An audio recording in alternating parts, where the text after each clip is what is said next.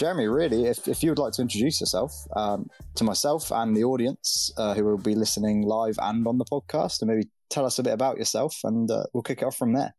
Yeah, well, uh, thanks for um, uh, making the space for uh, to talk about this. Um, my name is Jeremy. Uh, I also go by Zero Fish Zero, and I'm the founder and animator behind the Lucky Ducky project. So, uh, my background is in stop motion. I, I worked in the industry in LA, uh, making uh, shows and commercials, music videos, even a movie. Um, if anyone watched Marcel the Shell, came out uh, I think that was 2022 last year, and um, got nominated for an Oscar, which was crazy. But I worked on that um, back in 2020.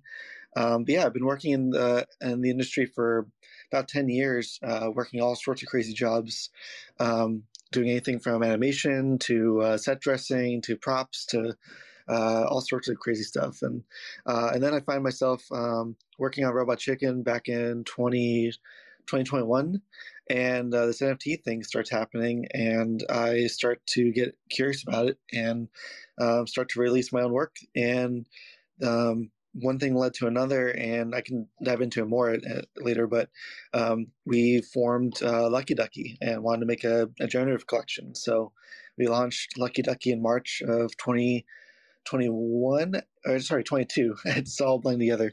22 and uh, sold out in 15 minutes. And um, we've been building that ever since. And um, uh, you know, with my background in animation, we've been trying to pitch this as a series for streaming, uh, as a claymation project. So it's been a really uh, awesome way to uh, build a community and a fan base, and uh, all the things that I love to do. Uh, we now get to share it with. Um, with you know Twitter, with the space, and um, hopefully into the mainstream soon. So uh, that's a real quick rundown of it, but um, that's yeah how I got here today. No, I love that. I love that. I've never met anyone who's um, been doing animation properly like you've been doing it. Uh, that sounds really like really interesting and really cool. Actually, I'd like to get you to tell me a little bit about that. Really, um, like the animation you were doing. Is it like car? Did you start off doing like cartoon animation, or was it always sort of stop motiony? Uh, I guess like Wallace and Gromit style. Um, what would you say you sort of started in? And also, like, how is it that you even come about learning that sort of stuff? Uh, it really just starts from uh, play. When when I was a kid, um, I, I, had a bunch of toys, and I I was doing. Uh, uh, I was really into like the Star Wars films, and and I, I got this Lego set that had a um, a little webcam, and it plugged in the computer, and you can like make little movies with it. I didn't know when I was like 11 or 12, but what I was doing was learning stop motion because with Legos and with a camera, like that's basically how you have to do it because it's all frame by frame. And uh, I really just wanted to make my own Star Wars uh, shorts and, and, clips when I was a kid. So that was kind of the, the, the start of it and wanting to like, um, you know, have fun in that space. So I have all these toys and I want to, you know, play with my imagination. And um, so I was just kind of winging it when I was little. Um, but as I got older, I started to get a little bit better and I kept doing it. And then I went to college and I was like, well, I want to be a professional. I want to make a career of this. So I, I figured out that um, this was like the early 2000s when everything was going CG uh, and moving away from the old practical effects. So I um, started to learn learn about uh, about how um, animation was going into the digital realm and, and, and Pixar and, and all these uh, digital effects. So I decided I wanted to do computer animation for for that uh, path, and I started learning computer animation. Um, but they they start you off at uh, at least the college I went to um, learning about the fundamentals. So uh, it all is based on the same principles. Uh, when you watch like um, Nightmare Before Christmas or even like Snow White or Pinocchio, all the classic Disney films. It's all basically the same um, technology, like fundamentally, um, and principles behind everything. So you learn like how to make a character squash and move uh, appropriately, and how to like frame by frame all the the technical parts work together. And we learn, you know, by doing it by hand, by drawing.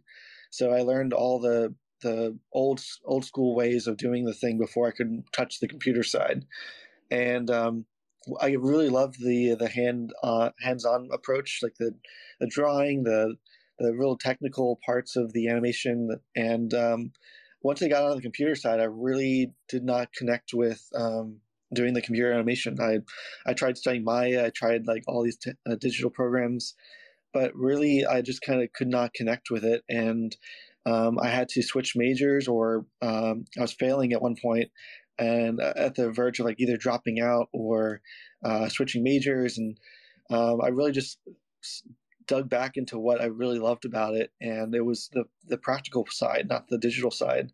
So I I switched majors to fine arts, which allowed me to uh, tap back into um, what I really fell in love with at first. And fine arts allowed me to do um, stop motion again. There was no program to, to learn stop motion.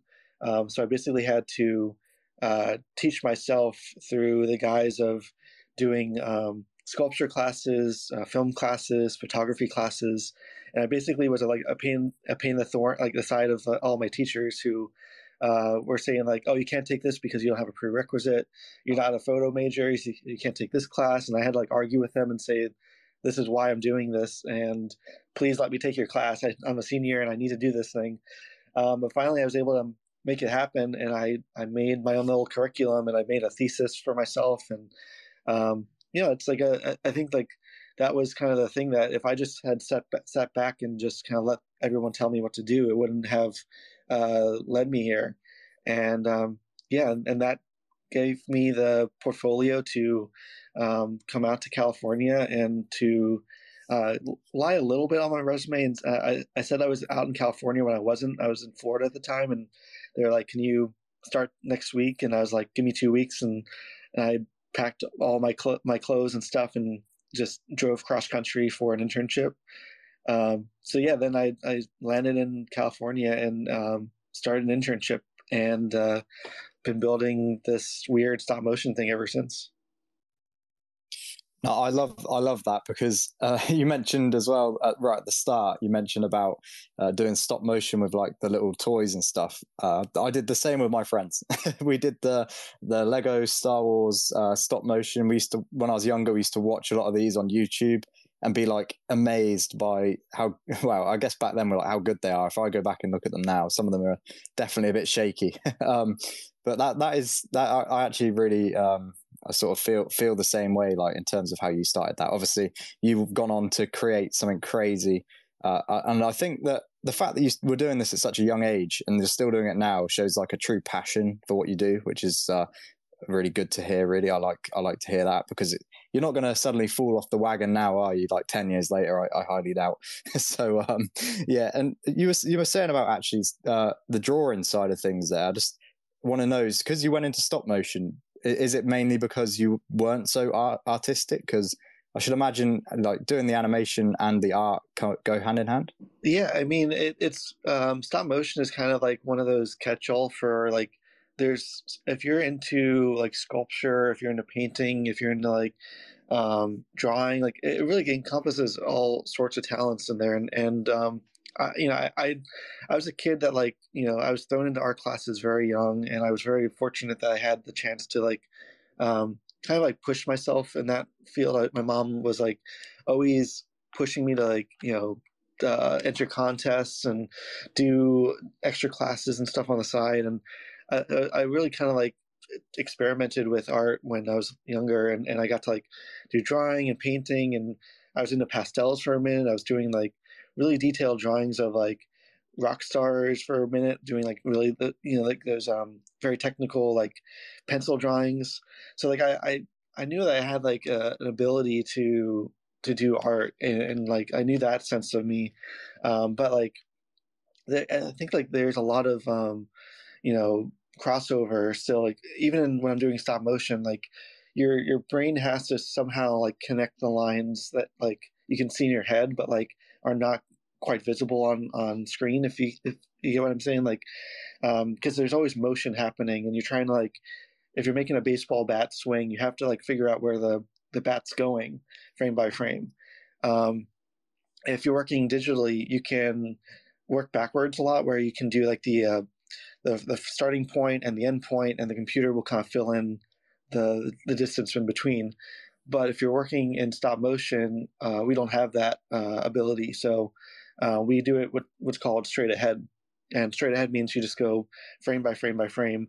And if you mess up, uh, frame you know twenty, but like you know 20 frames back you have to cut back those 20 frames and, and start over um, so you're always trying to anticipate uh, what's coming and what's you know the next step you can't go in and finesse and and and fix things uh, after the fact uh, you can do a little bit in the in after effects but most most of the ways you're trying to just uh, see things coming and if you see a mistake happen you want to account for it as quickly as you, can, you possibly can because that saves you from redoing a whole shot uh, if you screw up like at the very beginning and you find out at the very end.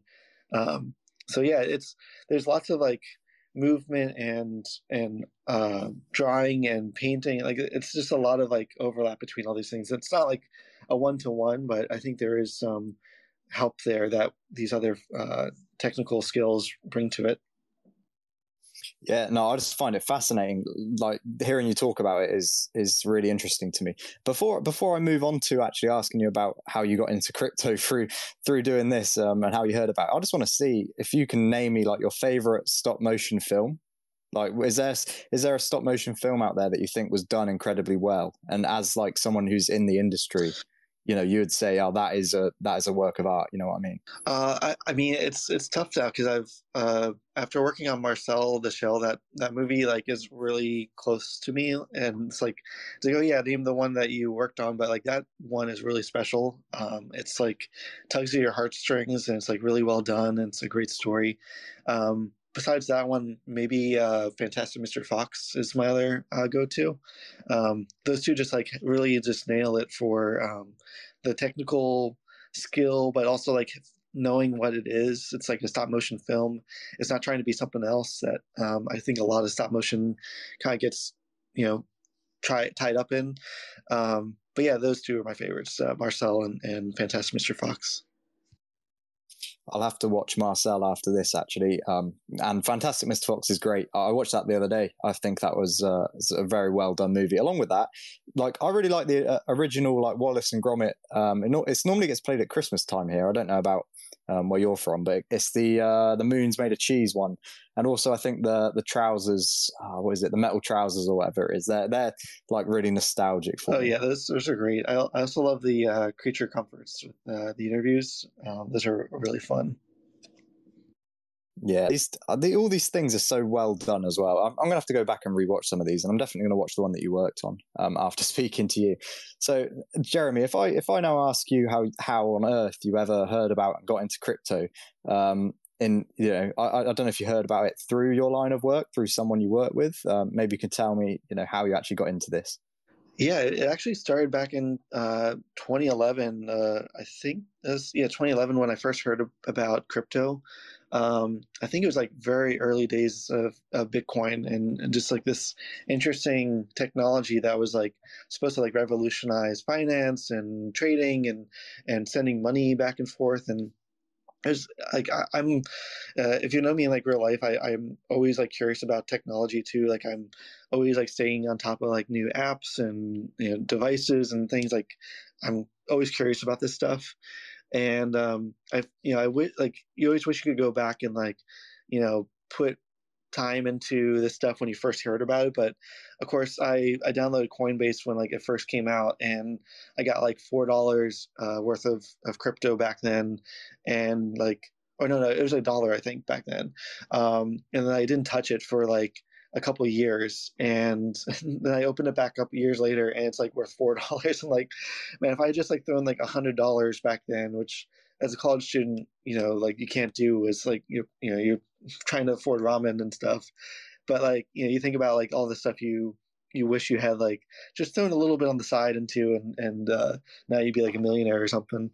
But yeah, I first heard about it in uh, early days um, of the crypto scene and just thought it was like an interesting like use case and you know I, am not like a finance guy like I, I don't you know do like stock trading or anything so it just was kind of like cool on the technology front and then um, years later uh, i'm working uh, i think it was on robot chicken um, i start finding out that there's this uh, thing happening called nfts and it's based on ethereum and Um, I heard about like CryptoKitties a, a little bit, but like that whole thing sounded very complicated and, like there's like they're multiplying and they're coming out every once in a while. I guess like oh that sounds like a, a weird crypto game. I'm not you know doesn't really concern me. But then this like uh, NFT was like an art form. It's based on blockchain, and it's all like you know randomly generated, but it's also you can cross check it and it's a way to make it rare in a digital sense that like um, as an animator your work really isn't um, viable in a like gallery space um, so you know if, if if anyone is familiar with like the art world pre like 2018 or so like you might go to a gallery or museum and you see like a digital piece on the wall but it's basically sold as like a one-off uh, tv almost or like as a disc because it's really hard to sell a digital piece of art uh, pre like NFTs. Um, so they do all these things. Like there's um there's one artist Matthew Barney who would uh, sell. Uh, I think he sold like props from his films, and he'd also sell like limited runs of his uh, films on on disc.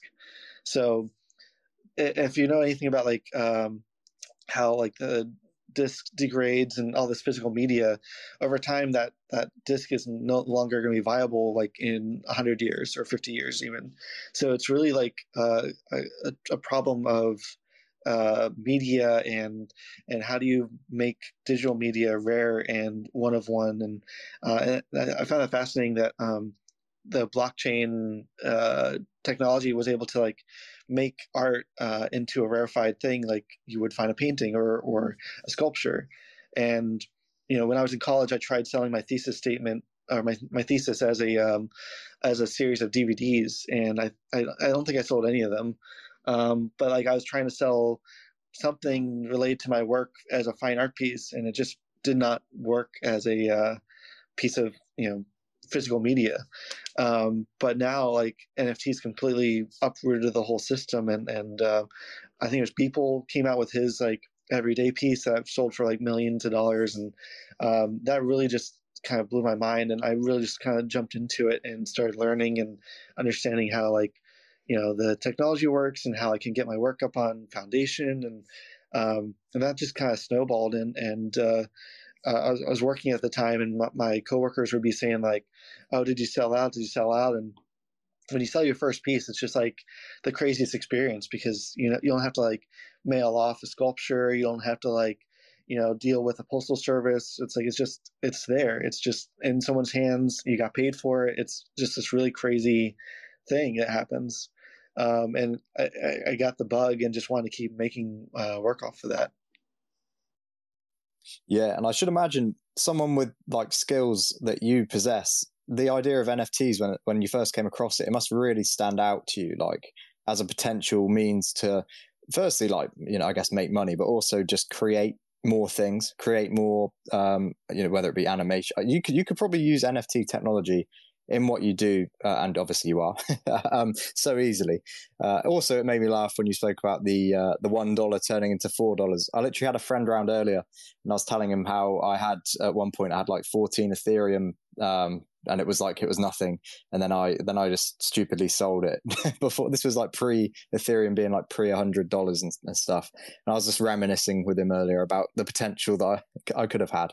Um, these these things are always made for quite funny stories. I've, i haven't heard anyone actually uh, have a story going back so far as yours though like 2011 is pretty early. Yeah, it, I um I, I, think I bought like Apple stock at the time, and yeah, that one did okay, like it, pretty good considering. But um, yeah, if I had put in that same amount of money into uh, into Bitcoin, we'd we'd be having a much different conversation right now. Um, but yeah, it, it's um this this the, the thing that's like keeps me coming back to this is like the technology is really like uh, interesting to me, and like you know now I I look at art in a different way than I did like ten years ago. Um, I only thought of the animation and the work I was doing as something that you know would be viable for TV or for film, but like not something you could put into a gallery or something that would a collector would want to uh, purchase. Um, and really, there wasn't a lot of options in that realm. Like I tried getting into the gallery scene uh, when I first moved to LA, and, and, that was a whole struggle because there's a whole like, you know, you think like there's gatekeeping in um, the NFT space to some degree. There's like a whole world of gatekeeping in the the gallery system in you know New York or LA or it's it's like you know all the complaints like it's funny when people complain about NFTs as being this like this scheme or this thing that's like you know all a setup and it's like you know welcome to the art world like that's like literally the art market is made up of uh, of that whole the same system just on a much grander scale um, and you know it's like you can obviously you can say that you want to be part of that and that's that's totally fine but uh, if you want to be an artist and a working artist and a gallery artist, like all these things you have to think about, and whether you reject it or you know buy into it or figure out your own way, like it's all you know considerations. And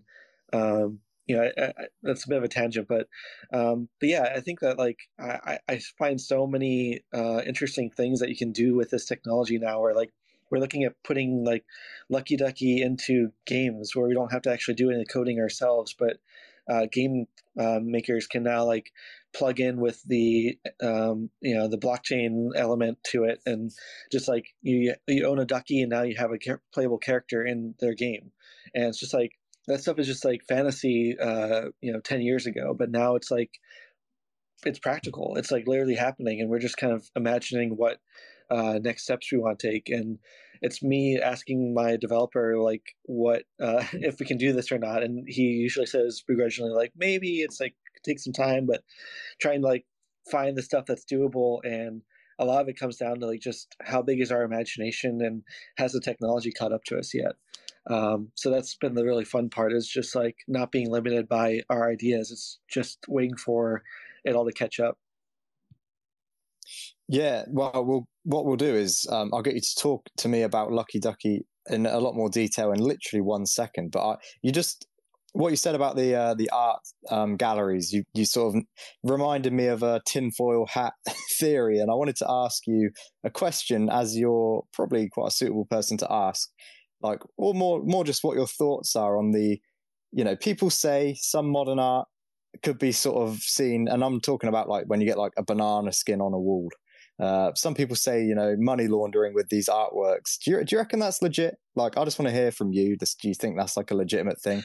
People are like paying millions for artwork that's obviously nothing special, but it's just a way of like laundering their, their cash. I mean, there's, I, I definitely think there is some element of like, you know, anything that's an investment uh, or like some sort of, uh, you, know, you have a stake in that you hope that will uh, appreciate value over time there's going to be a lot of systems in place that promote that to you know encourage that behavior that like you know the next person you hand off to it grows you know 5x 10x um, and you know I, am not as uh, glued into the like the art market and the the traditional art field but like from what i've seen on my limited scope you know there is like, there is going to be an element of uh, art as finance tools and um, and you know, with anything that's uh, supposed to like appreciate value, there's going to be some artificial ways to manipulate that value, and there's going to be some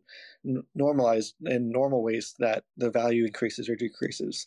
Um, I think is art. Art is such like a weird thing that like you know it, it's such a gray area where like you can look at a piece and say that's not valuable to me. That's you know doesn't have en- enough hours put into it, or it's enough like you know it's not technically well done um, but there's someone else that can say that that piece is valuable because of the person behind it or the amount of like thought that went into it or it's the first person to ever do this thing.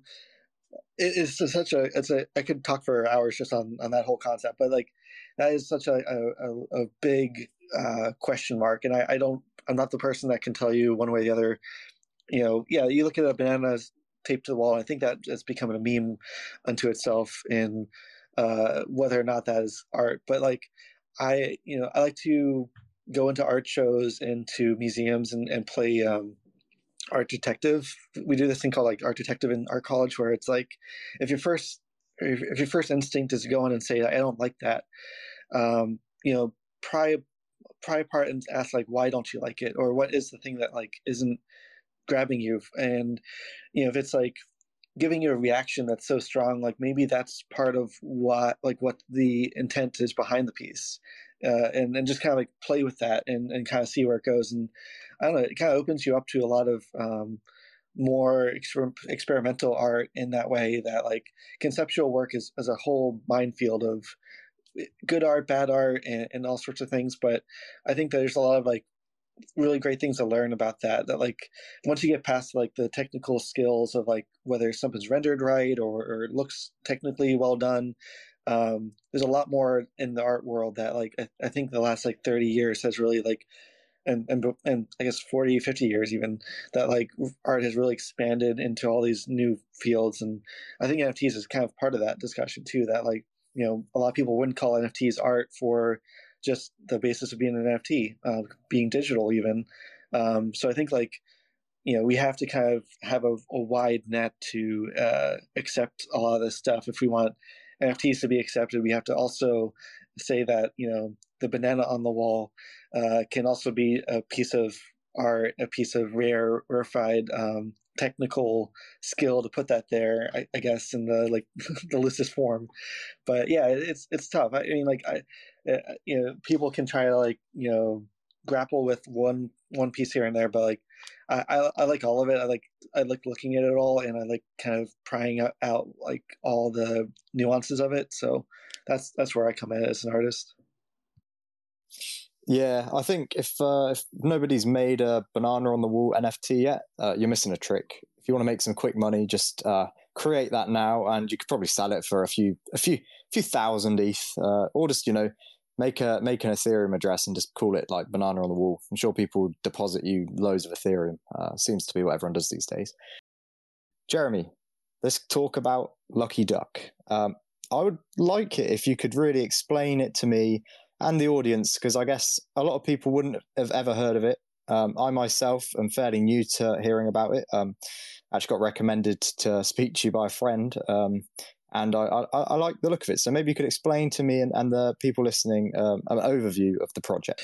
Yeah, they, I, I, appreciate you uh, checking us out. It's um, yeah, we we started back in uh, October of 2021, and um, you, know I was doing uh, uh one of ones, and uh, at the time I was doing a series of uh, derivatives of um, Cool Cats. that was my first PFP project that I, I really dove into and I really loved the uh, art style and the community behind it was really great, and I like like the the the way that they were handling the character and and it felt very different from you know, this was like uh, tw- early um, like summer 2021 everything was like you know pixel something or other based on like uh, CryptoPunks and a lot of like really just not well thought out designs and art and I think um, uh, the Bored Apes had just came out like a little bit beforehand, and we were just starting to see the really early signs of of this like PFP era of, of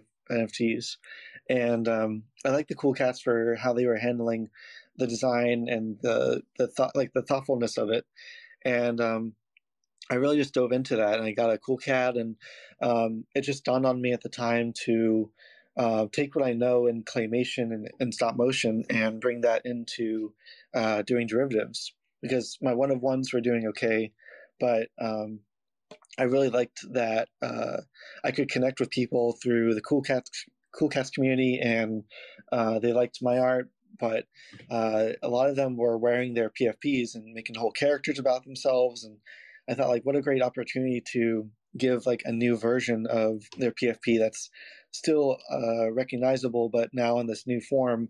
And nobody else was really doing claymation at the time uh, in in the space. There's maybe like 15 to 20 of us. like eh, we could fit us all in like in a room together.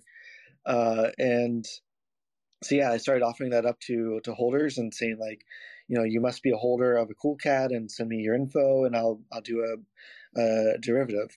And I started doing about uh, six or seven of these, and, and they were really a lot to make. They took a lot of time and effort, and um, and then I was just thinking like, this is great and all, but like I want to have something that's my own to uh, to call back on.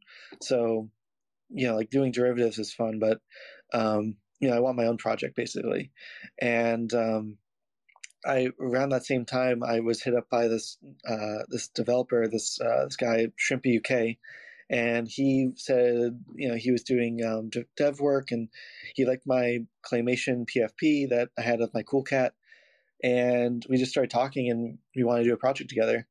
And he's out in the UK and I'm out in LA, so we were totally different time zones, and we started brainstorming and what we want to do as far as the character design and like the makeup of the project and is it going to be humans is it going to be like uh, animals is it going to be like a pfp is it going to be something else and we just like threw everything at the wall and um, i brought on uh, a friend of mine who's another artist who goes by Goblin Town, and he's a super talented illustrator.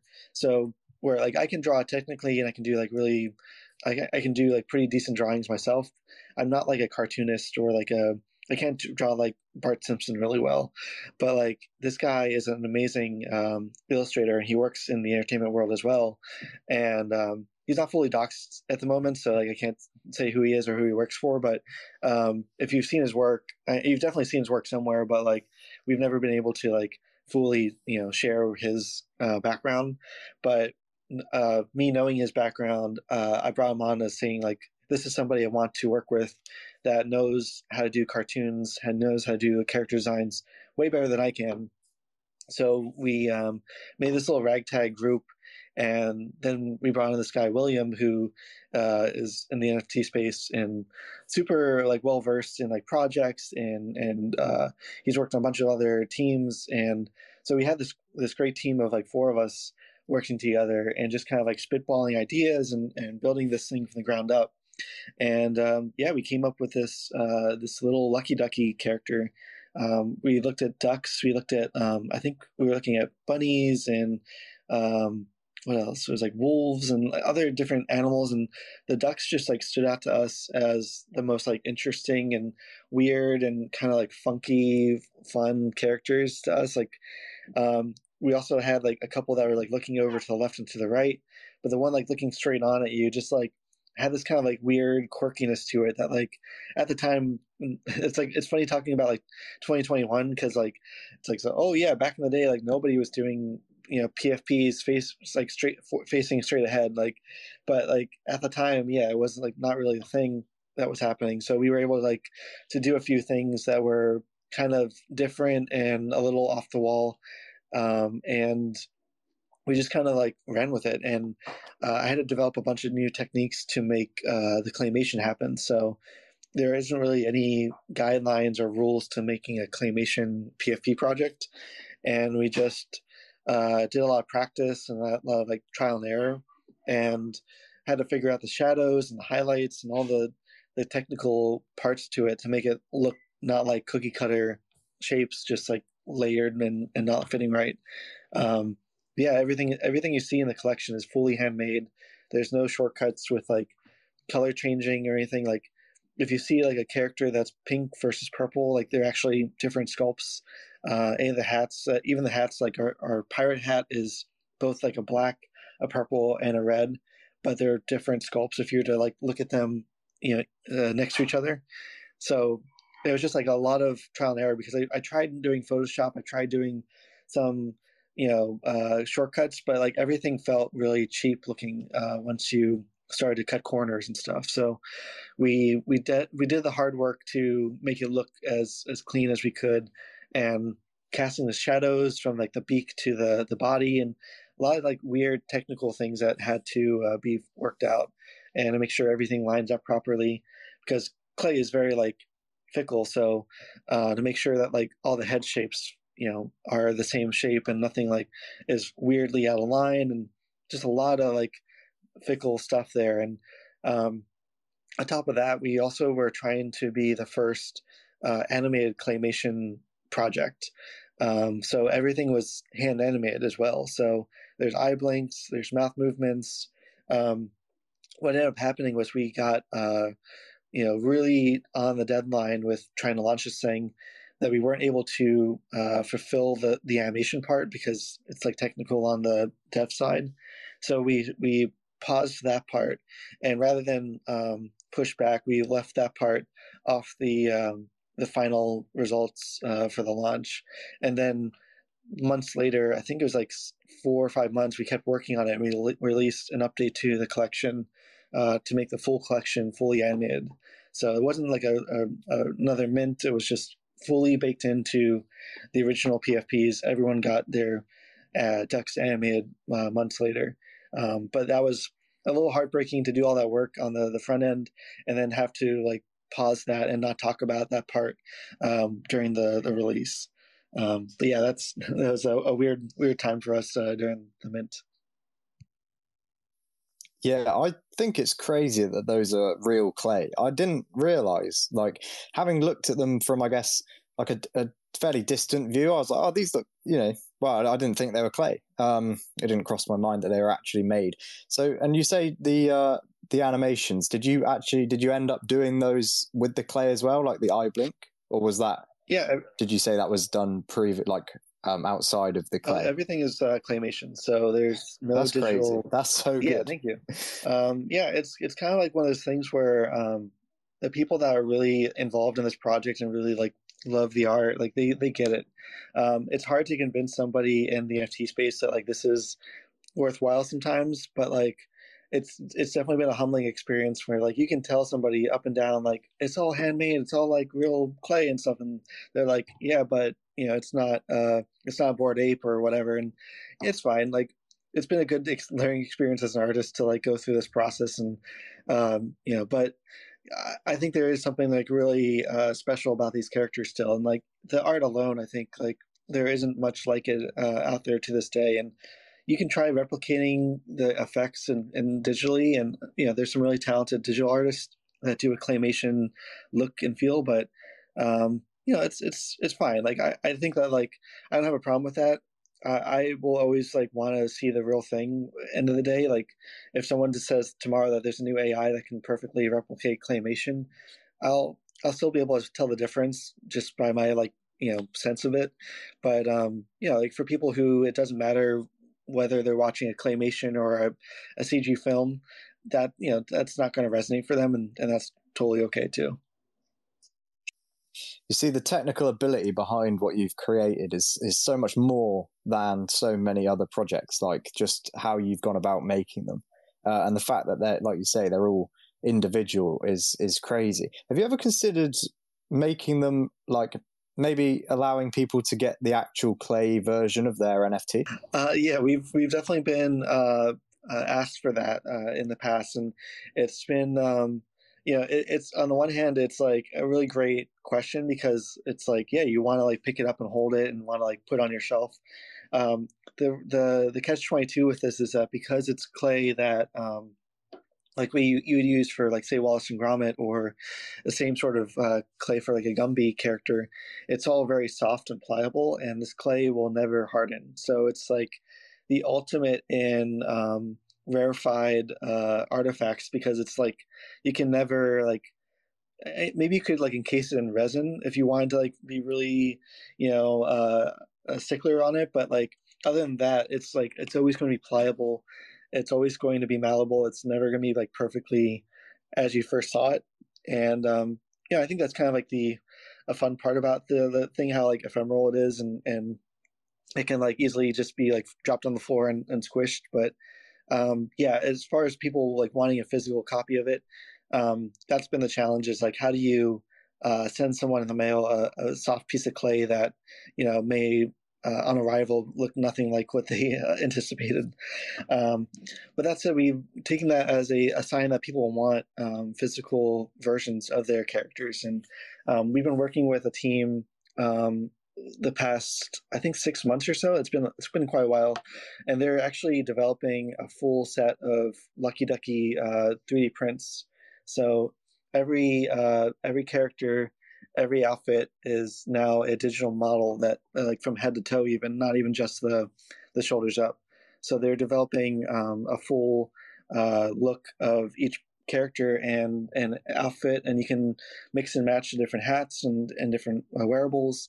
Um, so we're working right now on the the part of where we want to like make it downloadable for holders, and um, so you know, it's a lot of files right now, and we're working on how to host it and how to make it uh, accessible. And um, but we're like at the very end stages of of getting that ready for holders, and um, that's kind of like our our our great like little um, you know, there's a problem, and it's like the obvious answer is like, yeah, you can't do it, but like, what can we find a solution in that problem to like find something cool and new that people will want? So 3D prints is kind of like the the cool technology part that we can, you know, you can order it, you can uh, get the digital file yourself, and you can print it yourself.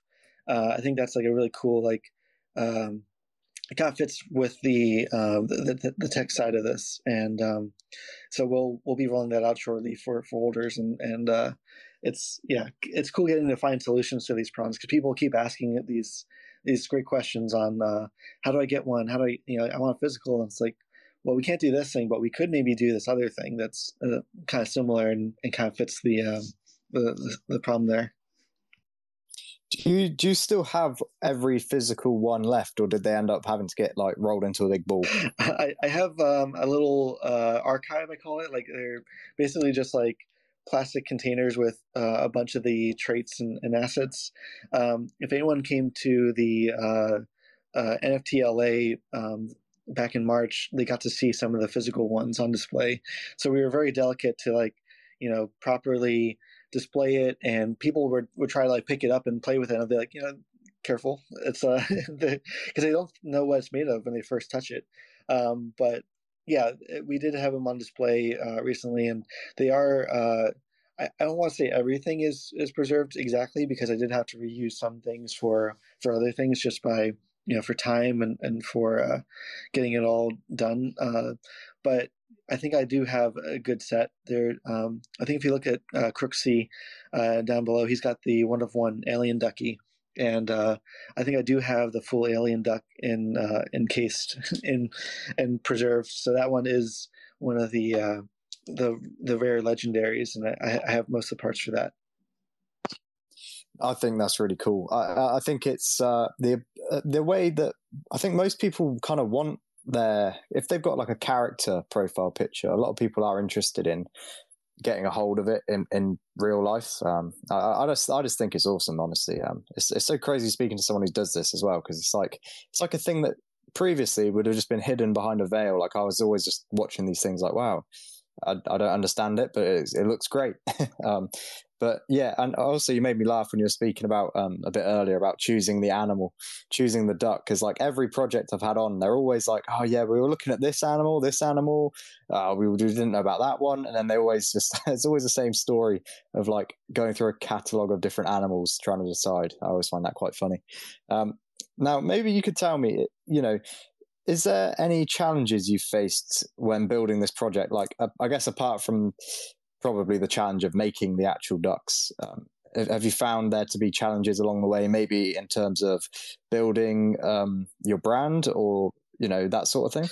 Yeah, I think there is. Um, I mean, a lot of uh, overhead like challenges for like starting up a PFP project in, in particular. Like, if you're in the NFT space in general, like as an artist, it's it's a um, I think someone called it like an economy of attention or attention economy.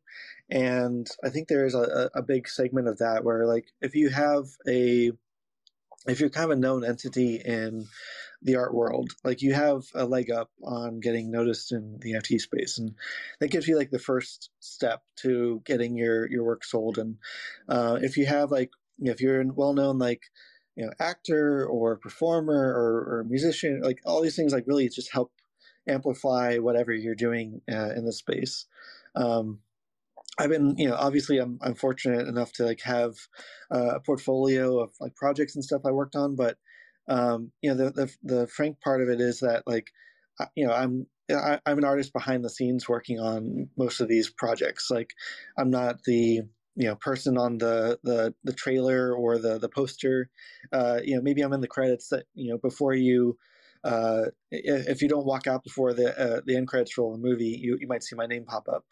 But like that's traditionally how um, how I work, and so it's been a, a, a huge uh, challenge for me to make that leap from working behind the scenes on art and animation to now being the face of a project and then trying to build the attention and the hype uh, around what we're doing here when you know there's so many other markers for people on like what success is going to look like for a pfp project. Is like is it having like a million followers on youtube?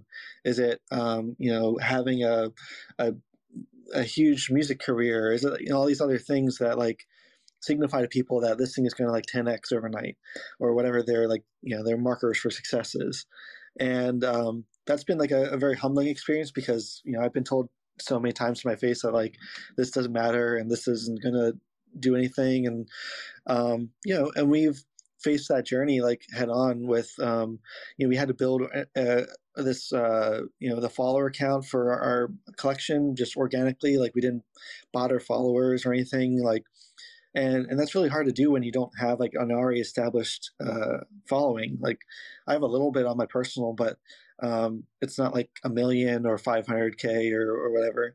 Um, so I'm, I'm, practically an unknown in, in, most spaces, but they just know the stuff I've worked on is is the thing.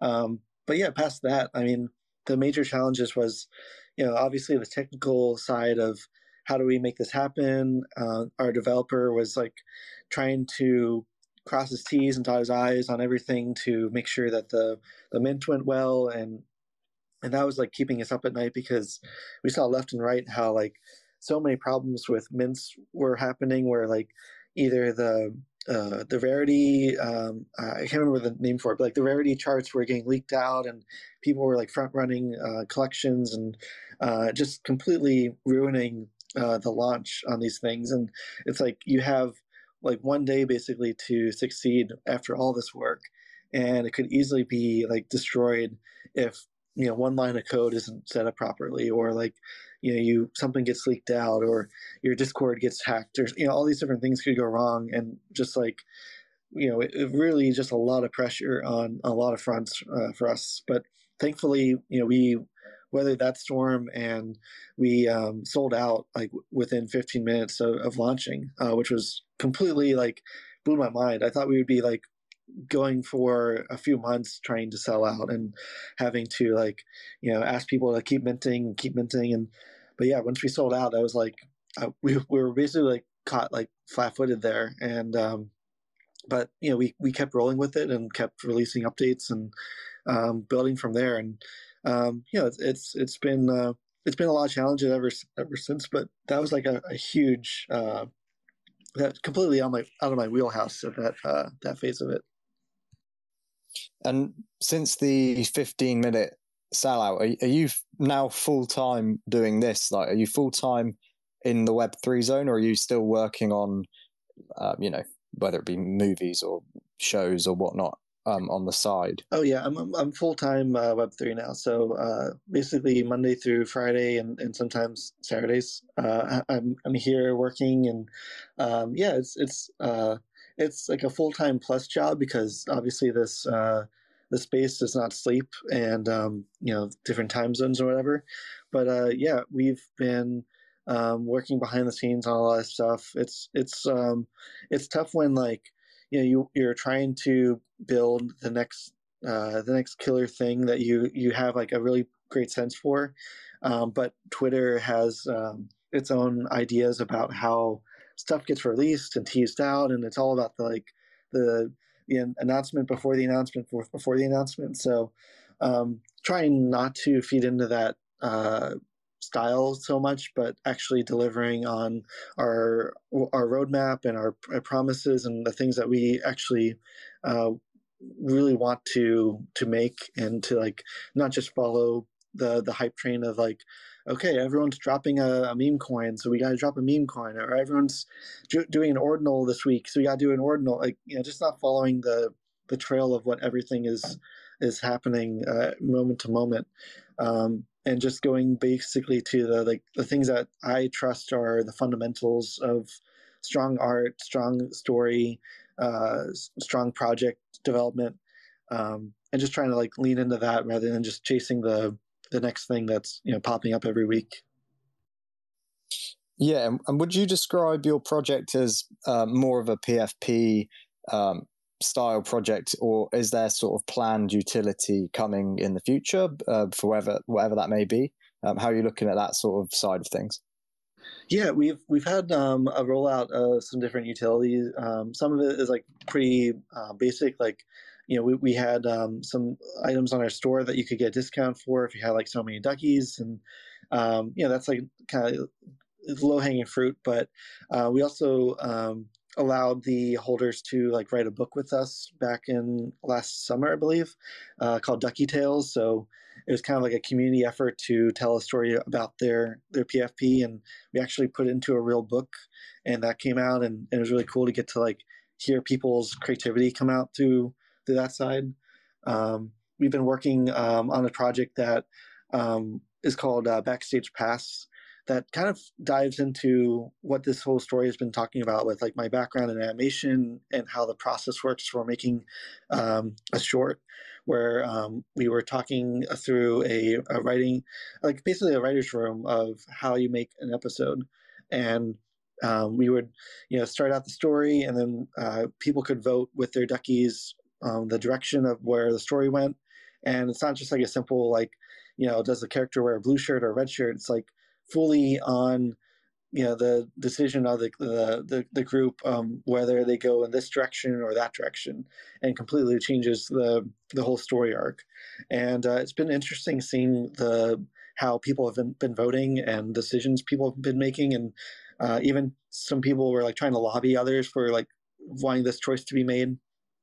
But uh, along with that, uh, you know, once we have the story written, it's going to go into animation, and uh, there's going to be opportunities to have their ducky featured in um, different places. So there's like lots of fun ways to like build it in without feeling kind of like a cheap experience and making it part of the storytelling process. Um, so that's what we're trying to lean into is is storytelling and animation and um, and stuff that's like not just a, a, quick like okay you can stake it and you can earn quack bucks or something like that i think that all is very like short-sighted um, type of gambling behavior that like fine for people that engage with it and like you know if you did great with that like more power to you but um, you know with uh, the us system we have to be very careful on securities and, and whatnot so uh, that's why we don't dabble in that that side of things.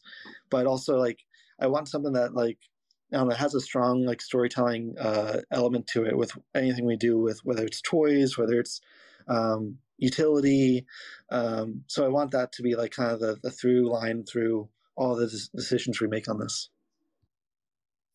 Yeah, and to be honest, with the background like we spoke about, obviously this whole episode, your background, um, I can see that your sort of vision is most likely going to go through because you know what you're doing. Like you, you know how to do these things. You can obviously get this story and make it into an animation. You could probably do it yourself, uh, which is why I, I like to speak to people who clearly know what they're talking about and have experience. You know, in the areas that they need the experience in. I think a cool toy you could do actually just throw my two pennies in here. I'm, I'm thinking like Mr. Potato Head, but with the duck. Like imagine if you could take that beak off and change it, take, take his hat off, you know, change the hats around, I don't know. it just gives me that sort of vibe. I could imagine that, but um, I don't know why I'm throwing that in there. I just think that's a cool idea. Well, um, uh, not to cut you off, but that's actually ex- exactly what we're doing with the uh, 3D prints. So they all have pegs oh. built into the uh, the hats, the little outfits, so you can mix and match um, all the different traits. And so, yeah, that is exactly what um, you know we have in mind. With so you're you're on the right track. It's uh, I'm ahead of my time. yeah, no, we're on the, we're on the same page there, and that's what we've been trying to uh, build out with. I mean, it's going to start out as a 3D print. Um, you know, we would love to uh, build it into a toy line at some point. Um, that's kind of the the phase two that we're looking into ways to um, build this out and um, expand. So that's you know a little bit uh, you know alpha there, but um, you know we're looking at ways to take this to the next step. And um, you know, 3D prints is like an easy. I, I won't say easy, easy because we still have to model everything, but um, we don't have to like fire, find manufacturers and find storefronts and build out the packaging. And like that's a lot of you know process. But um, yeah, 3D printing is like a great like kind of leapfrog uh, into this and uh, getting to do this kind of cool Mr. Potato Head style. No, I love that. I, I can't wait to see that um, come to fruition.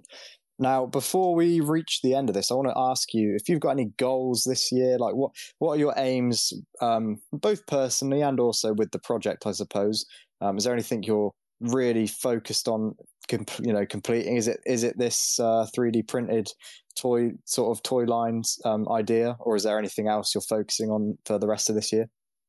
Yeah, I mean the um, it's been an interesting time going through this, uh, this bear market that we're I guess we're still in the, the throes of, but um, you know, building uh, while this is happening, it's it's been um, a great time to kind of like you know step back, uh, not like step back from the project, like step back and think of like, okay, well, like what do we want to be doing when things start happening again? Like, what do we want to like have ready when you know the attention economy comes back around? Um, so that we've been really just uh, going back to the drawing board a lot uh, uh, and just seeing where we can um, hone in on some really great fundamentals and um, anyone who's been here with us since the like early days you know we've pivoted and, and moved and added things where like it made sense and um, i think that's how you become ready when the thing like is popping off it's like you're not you're not chasing the the attention. You're like you're there when it's like it's happening. Um, so I've been seeing like some really great work from other projects who are, um, you know, while the NFT uh, hype has kind of died down, they're moving into say like the Web two space, and that's something I've been really picking up on and trying to just kind of like pry uh, pry at and just see where we can fit in with that. Um, because I think like you know, my whole thesis with this project is that it's for everybody.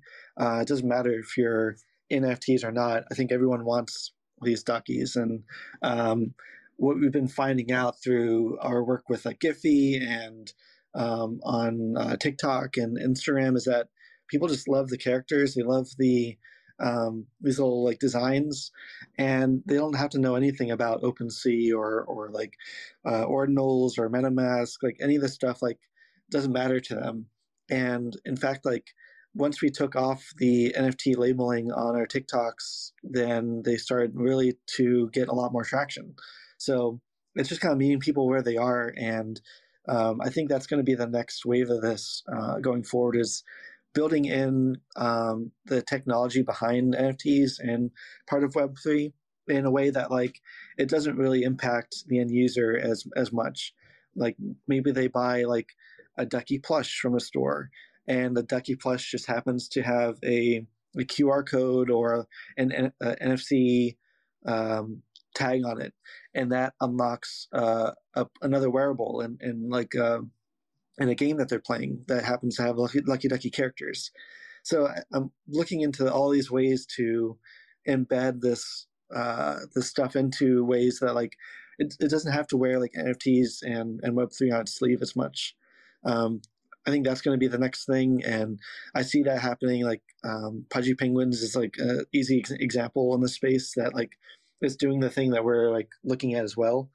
Um, but yeah, I think that's going to be what happens uh, the next go around. Um, people talking about like CS:GO skins selling for like a hundred grand or something. That like, yeah, it's basically an NFT, but um, they don't call it that centralized and whatever. Like, it's just an NFT by a different uh, you know a different system. Um, so I, I, think like the more that people get this stuff embedded into to their everyday, it's it's going to be less jarring for them to like you know have to go on OpenSea, and they're not going to think about all that. It's going to be like they're just embedded into the world and they're just having fun with their characters and um, maybe in a couple years like some of it earned a little bit of money some of it is you know worth more um, same way we look at the toy industry or the the trading card industry like they're you know a lot of stuff that like is worth nothing and not worth the cardboard it was printed on but uh, some of it turns out to be worth something and uh, i think digital collectibles are going to be that for uh, going forward yeah i 100% agree with everything you said i think uh, I, I, like to say like Web 2.5. It's like the the crossover between Web 3 and Web 2 I think is truly where we're going to see the growth come from. because I don't think like at the point we're at now with just NFTs solely, you know, people might just have profile pictures and you know, monkeys and whatnot. If that was the only use case and, and all the use cases remained in the Web3 space, I don't think we're going to be seeing everyday sort of normal people getting into it because you have to sort of be into crypto and NFTs to actually understand what's even going on. And that's not actually a very big, like, that's quite a minority of people. But if you can, like Pudgy Penguins, you said, and also uh, a project I interviewed uh, quite a while ago now, but they're they're they're super cute. They do toys as well, uh, or they're moving into the toy space as well. And all of these projects doing the same thing, I think, is what's going to push people to actually you know they'll, they'll be in the space and they won't even realize they're in the space a lot of the time um, and hopefully that will then allow people to be like oh you know i'm going to see this pudgy penguin. I just bought it you know for my kid or i bought this ducky toy for my child.